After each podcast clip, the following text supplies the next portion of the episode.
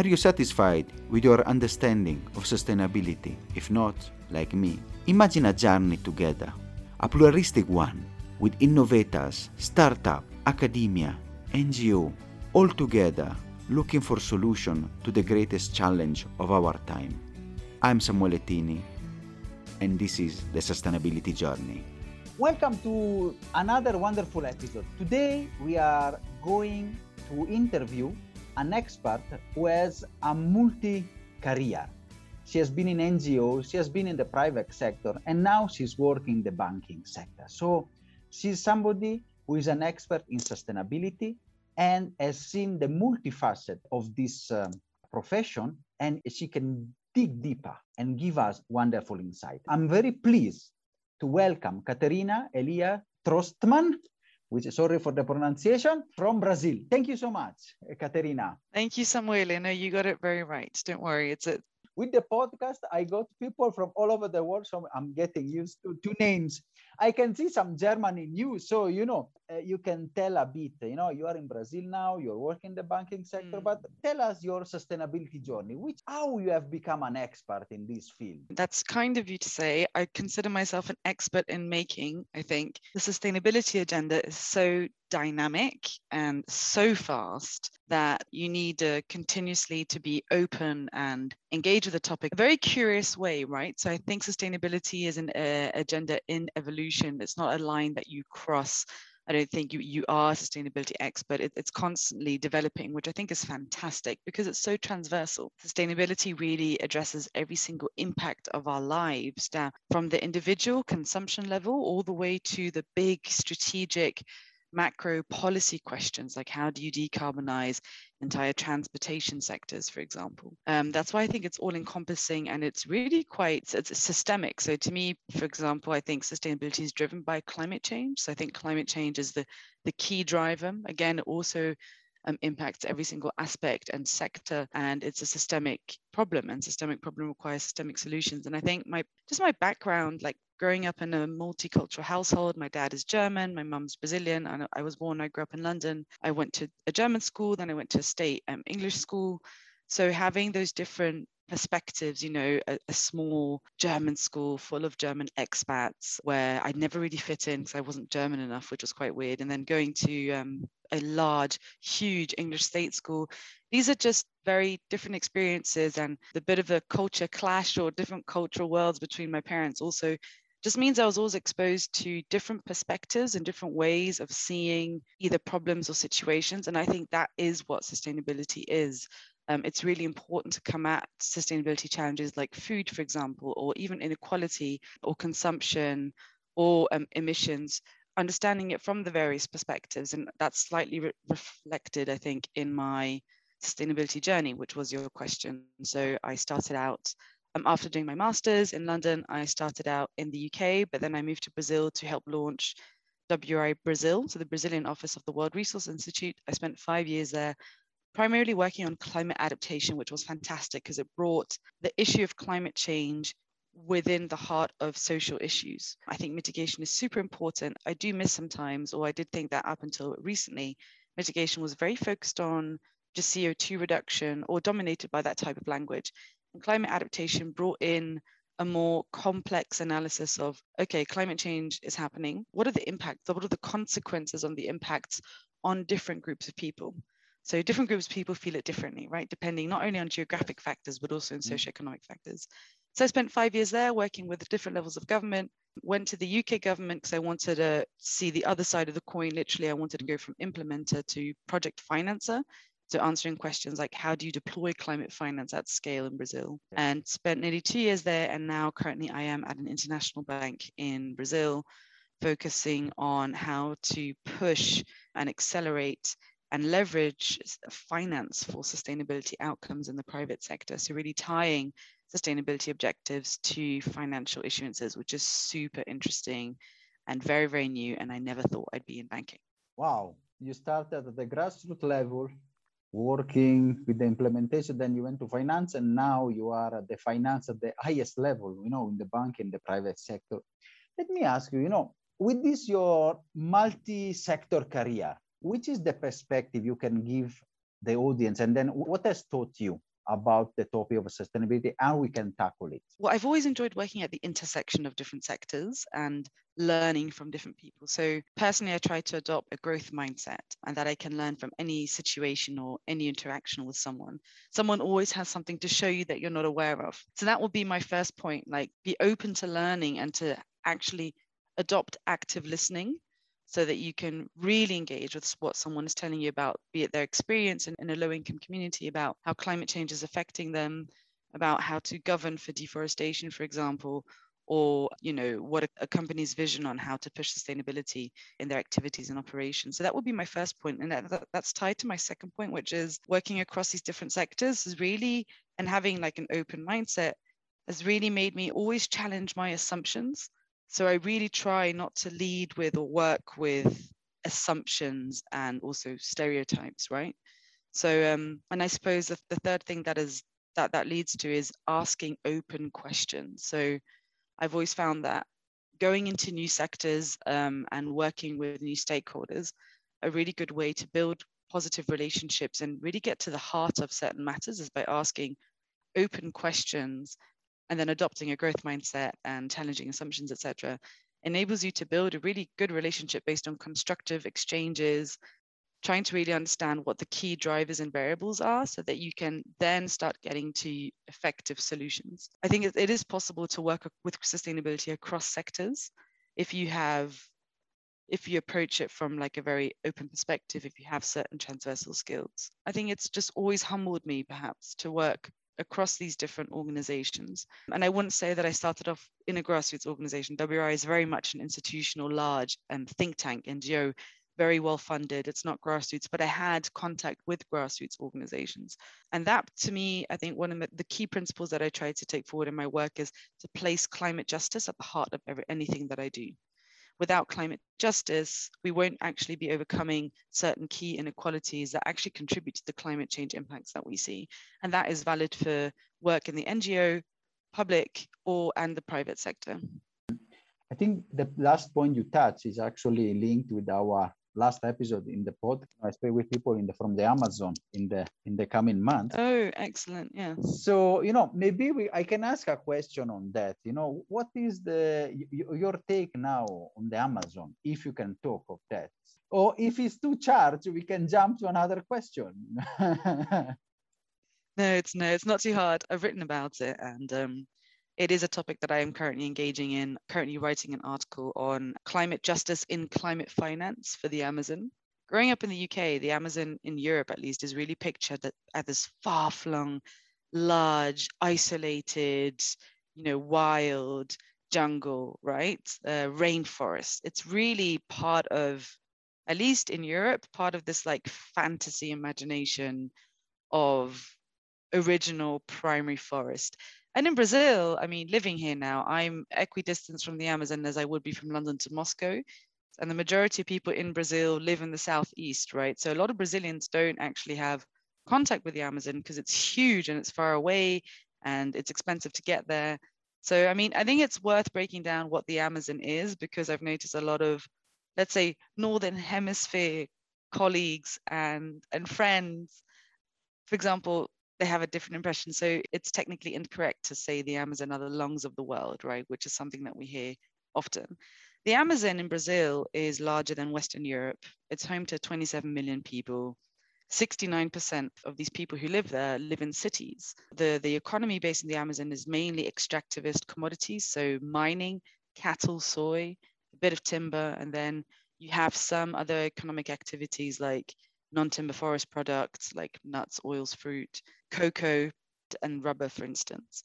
And the Amazon has always been subject to competing interests. So there are many different development phases. I mean, one of the it it begins to be occupied by the military government in the 50s because the Brazilian military government wanted to secure the borders with the other countries.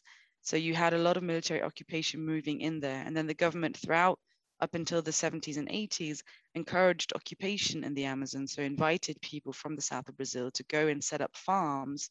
So, you know, they would exchange their smaller farms in the south of Brazil for large swaths of land in the Amazon. And were encouraged to deforest in order to turn, in order to um, push Brazil to become a key agriculture powerhouse, which they did. So there are places called Sorriso, which in Italian is sorriso, which you will understand means only rice. Um, which today it's because about 40 years ago there was nothing there. There was just a petrol station in the middle of a dirt road. And today it looks like a suburb of Los Angeles because it's so rich. It has really high HDI indexes. So agriculture pushed by the Brazilian government and Embrapa, for example, the Brazilian Agriculture Agency, has been really key to developing a huge industry which has brought a lot of prosperity to a lot of people. But that, so Brazil is today a huge agricultural export. It has come at the expense of um, forests and forests communities.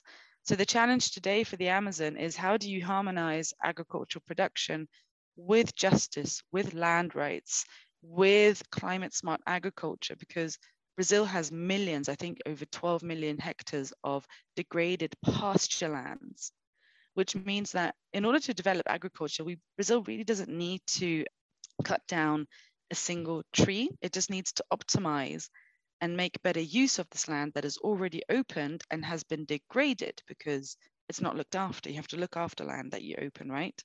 And to improve for efficiencies. So just going back, step back, right? So there was a phase of the military going in to secure borders and then human occupation to, to push for agriculture development, large infrastructure like hydro dams in the 80s and 90s.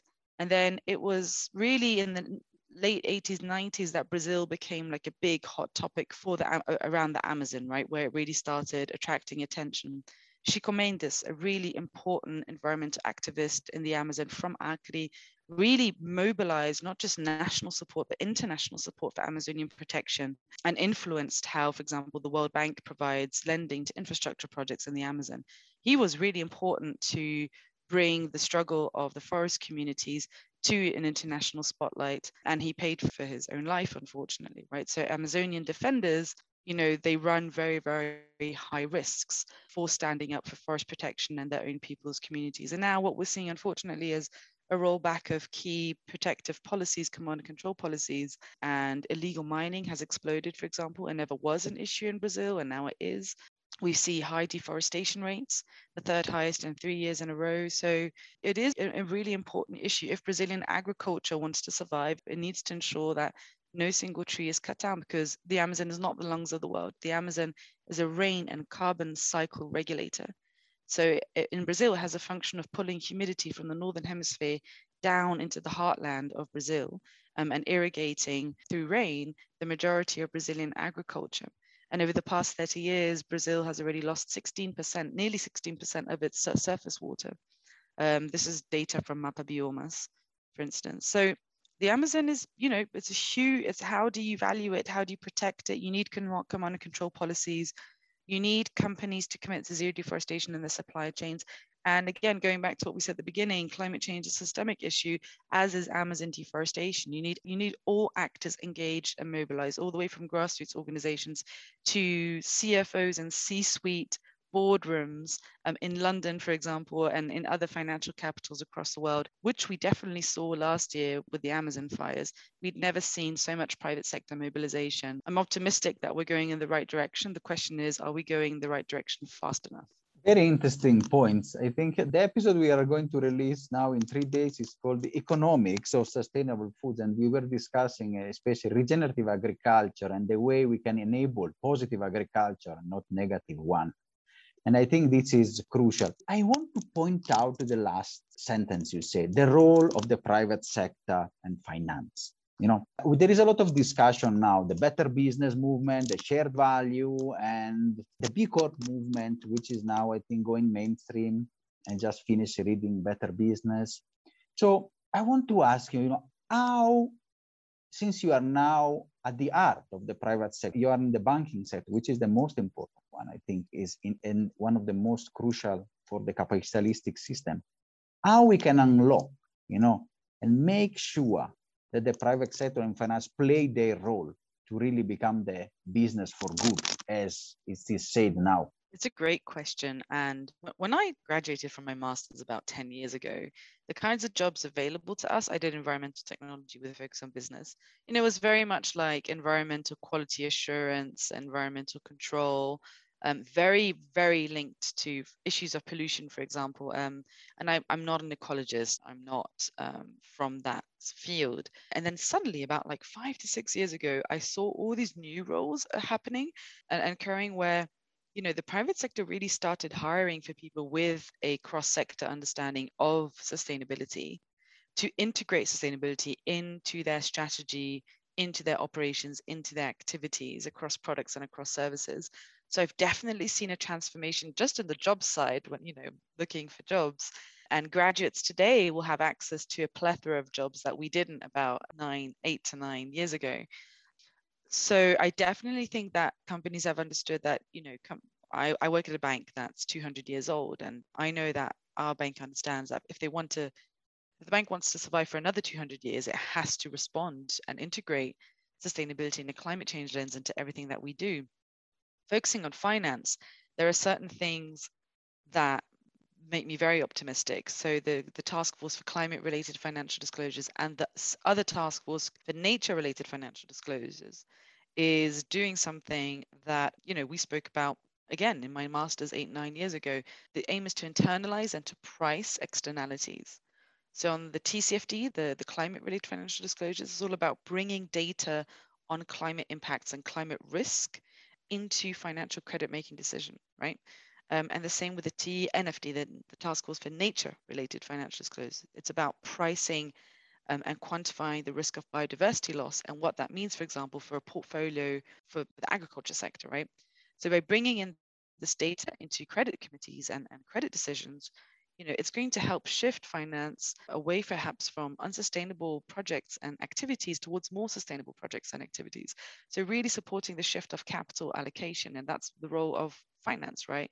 I find that super interesting. I think that's very transversal. I think it's fantastic to bring, you know, this data on risk into financial decision making. And again, like I, I started working with adaptation five years ago at WRI, and that's we focused more on the physical risks of climate change right on on low income communities and cities. And now to see that being translated into other sectors the private sector and the financial sector is really promising very very promising. And um, we see a lot of companies setting net zero goals to meet them by 2050 a lot of some companies are bringing those forwards. And i think after this cop26 which was huge and had a very big private sector participation you know pros and cons. I think it's really important to always look at everything from a critical anal- analysis point of view. But you cannot deny that companies are engaged. They're looking to understand how to work with climate change, how to set zero carbon targets, and also how to implement decarbonization plans. So I think COP is important, and what happens after COP is even more important. I think we're going to see companies releasing decarbonization plans, or at least not releasing them, but making their plans focusing on identifying the climate opportunities, the climate risks, identifying climate capex or green capex, um, setting intermediary targets, which is really important, and working with a range of stakeholders to make good on those targets. Very interesting, Katerina. I think you touch a very interesting point. You know, I can recall, I mean, walking in Glasgow at the COP, I have seen a huge presence of the private sector. And there are, I mean, different ways. I'm on the optimistic side, but of course, we need and then that's why it's going my question you know. The key problem we are seeing you know is uh, what some critics of the cop and also of this new wave of the bandwagon of sustainability for companies the greenwashing and then it's, it's just the usual business as usual with a bit of paint. So my question to you that you are at the heart of the finance sector how we can foster inclusion in the finance sector to have this financial flow to go where it is needed most, the communities that are affected the most by climate change. Climate justice, it's about how do you bring climate justice into the heart of finance. I think it's worth touching upon public climate finance here, whose role, when we look at what the role of the public sector, it is to level out inequalities, it is to promote inclusion, it is to ensure that everyone has a fair chance, right? I think that's very, very key we'll come to greenwashing in a bit. I think greenwashing, you know, is definitely something that needs to be addressed um, and can be done though through regulation. And it's great to see some really innovative regulation coming out on climate justice. Uh, if we look at all the climate funds that are available, and we just take the Amazon, there are so many new funds being developed. It's about how those funds accessed and who are they meant for, who are they designed for. So it's really important, I think, to ensure that beneficiaries' needs and, and profiles and, and also desires are involved in the creation of new funds or new financing for sustainability projects? How can they be included? One, engage them in the design, ask them what they need. Sometimes the, the application process can be very difficult. You have to fill out pages and pages and pages. And when we look at frontline environmental defenders, they're at the front line doing environmental defending. They, you know, it's not bureaucratic. So, you know, what if they could submit videos? What if they could submit audios? What if they could just, you know, c- could there be an easier way to access financing? I'm talking about public climate finance, right? So grants, for example. Two, have those communities sit on the boards of these funds and support the decision in where to allocate those funds, right? Or those grants. That's super important. I think three, uh, monitoring and evaluation is super key for these types of grant making mechanisms. And I think it's great to not necessarily always to support that funding organizations, support monitoring and evaluation through their own operations, right? It shouldn't have to fall on beneficiaries of frontline communities. And then finally, technical assistance. So supporting, providing technical assistance um, to, to help projects or communities improve their readiness to access these types of financing. There's lots of great organizations doing fantastic work on this, like the Open Society Foundations, for example. They're looking at how to integrate climate justice into climate finance. Um, and I think it's absolutely key. Without these communities, forest communities, and I'm, I'm particularly thinking about Amazonian forest communities, if we don't include them in climate finance, we won't be able to generate the best impact and benefits that we could. Fantastic, fantastic points. Katerina, I think you have touched exactly the, the key area. Involvement of community, I think, is key, and transparency, the monetary evaluation, and the fact to put them on the board, not just on the side, the just to have them showcasing, yes. Oh, absolutely. Engagement as partners and not just grantees. Absolutely. I think it's really key. This COP26 was crucial to spotlight climate justice, which I think was great and you had a lot of different indigenous leaders asking for more protagonism and more engagement in climate finance design and also mechanisms because we have a huge gap to fill don't we? Yes we are just a near down the, line of the the tipping point and all this uh, so you know we really need to put community especially the indigenous community at the forefront because without the protection of this ancestral land, the lands, of course, then we'll have many, especially our, uh, as you said, on the Amazon. I think we have done a very good excursus. We started with the work, with the different works, and then now we have set up um, a small manifesto on how to create a, a good policy for having a, a, good finance, which is, you know, it seems uh, straightforward, but I sometimes feel uh, frustrated in my work going through maybe 50 pages of applications, which they can be discouraging for somebody as we were in COP with people that are just maybe on very different grassroots community that they have to fight and work there with pressing issues, not the bureaucracy. So it's really interesting. As a way to sum up your contribution and way, you know, usually we ask the, the guest to give us um, a small message, a small call to action. And from your perspective, the business, the finance, the NGO, which could be a message that you want to give to, to people? So having gone from international NGO, government, and private sector now, like I've really had my assumptions challenged. You know, we all do a little bit of oh, I think it's going to be like that, or will it be like that? You know, we all have preconceived ideas. So I think my message would be, you know, climate change is very urgent and requires radical new partnerships. So I think if we have to address it together, um, and I would love to see, for example, business leaders learning from indigenous leaders, for example, and vice versa. So really seeing these radical partnerships placing climate justice at the heart of the partnerships of climate action, of climate strategies. So I think, I suppose that's my message like challenging assumptions and building radical partnerships to really drive climate justice forwards. Thank you so much. It's really something that is often overlooked, but we need to do it more. Just on that point, I think what I want to try and say there is um, the situation that we're confronted with has forced new leadership to come to the fore. So we've seen Brazilian state governors come to the fore. We've seen the private sector become engaged and really try to learn about deforestation. We've seen probably more effective commitments being made with greater detail. And this COP26 was also the COP of biodiversity and definitely forests. So, off the back of what is a very crucial and and almost scary moment because the Amazon is close to a tipping point, we've seen a lot of new leadership step forwards and hopefully be able to implement ch- meaningful change that could revert deforestation and begin also restoring the Amazon rainforest. I think that you have clarified very well the, the concept. And I want just to, to thank you so much, uh, Katerina, for your time and for your insights. We will continue to monitor the status and the, the work and uh, really your, your journey towards a more inclusive and strong finance sector. Thank you so much. Thank you for inviting me, and for having me, Samuel. It's been a real pleasure. Are you satisfied after this wonderful episode? Let's continue together our sustainability journey.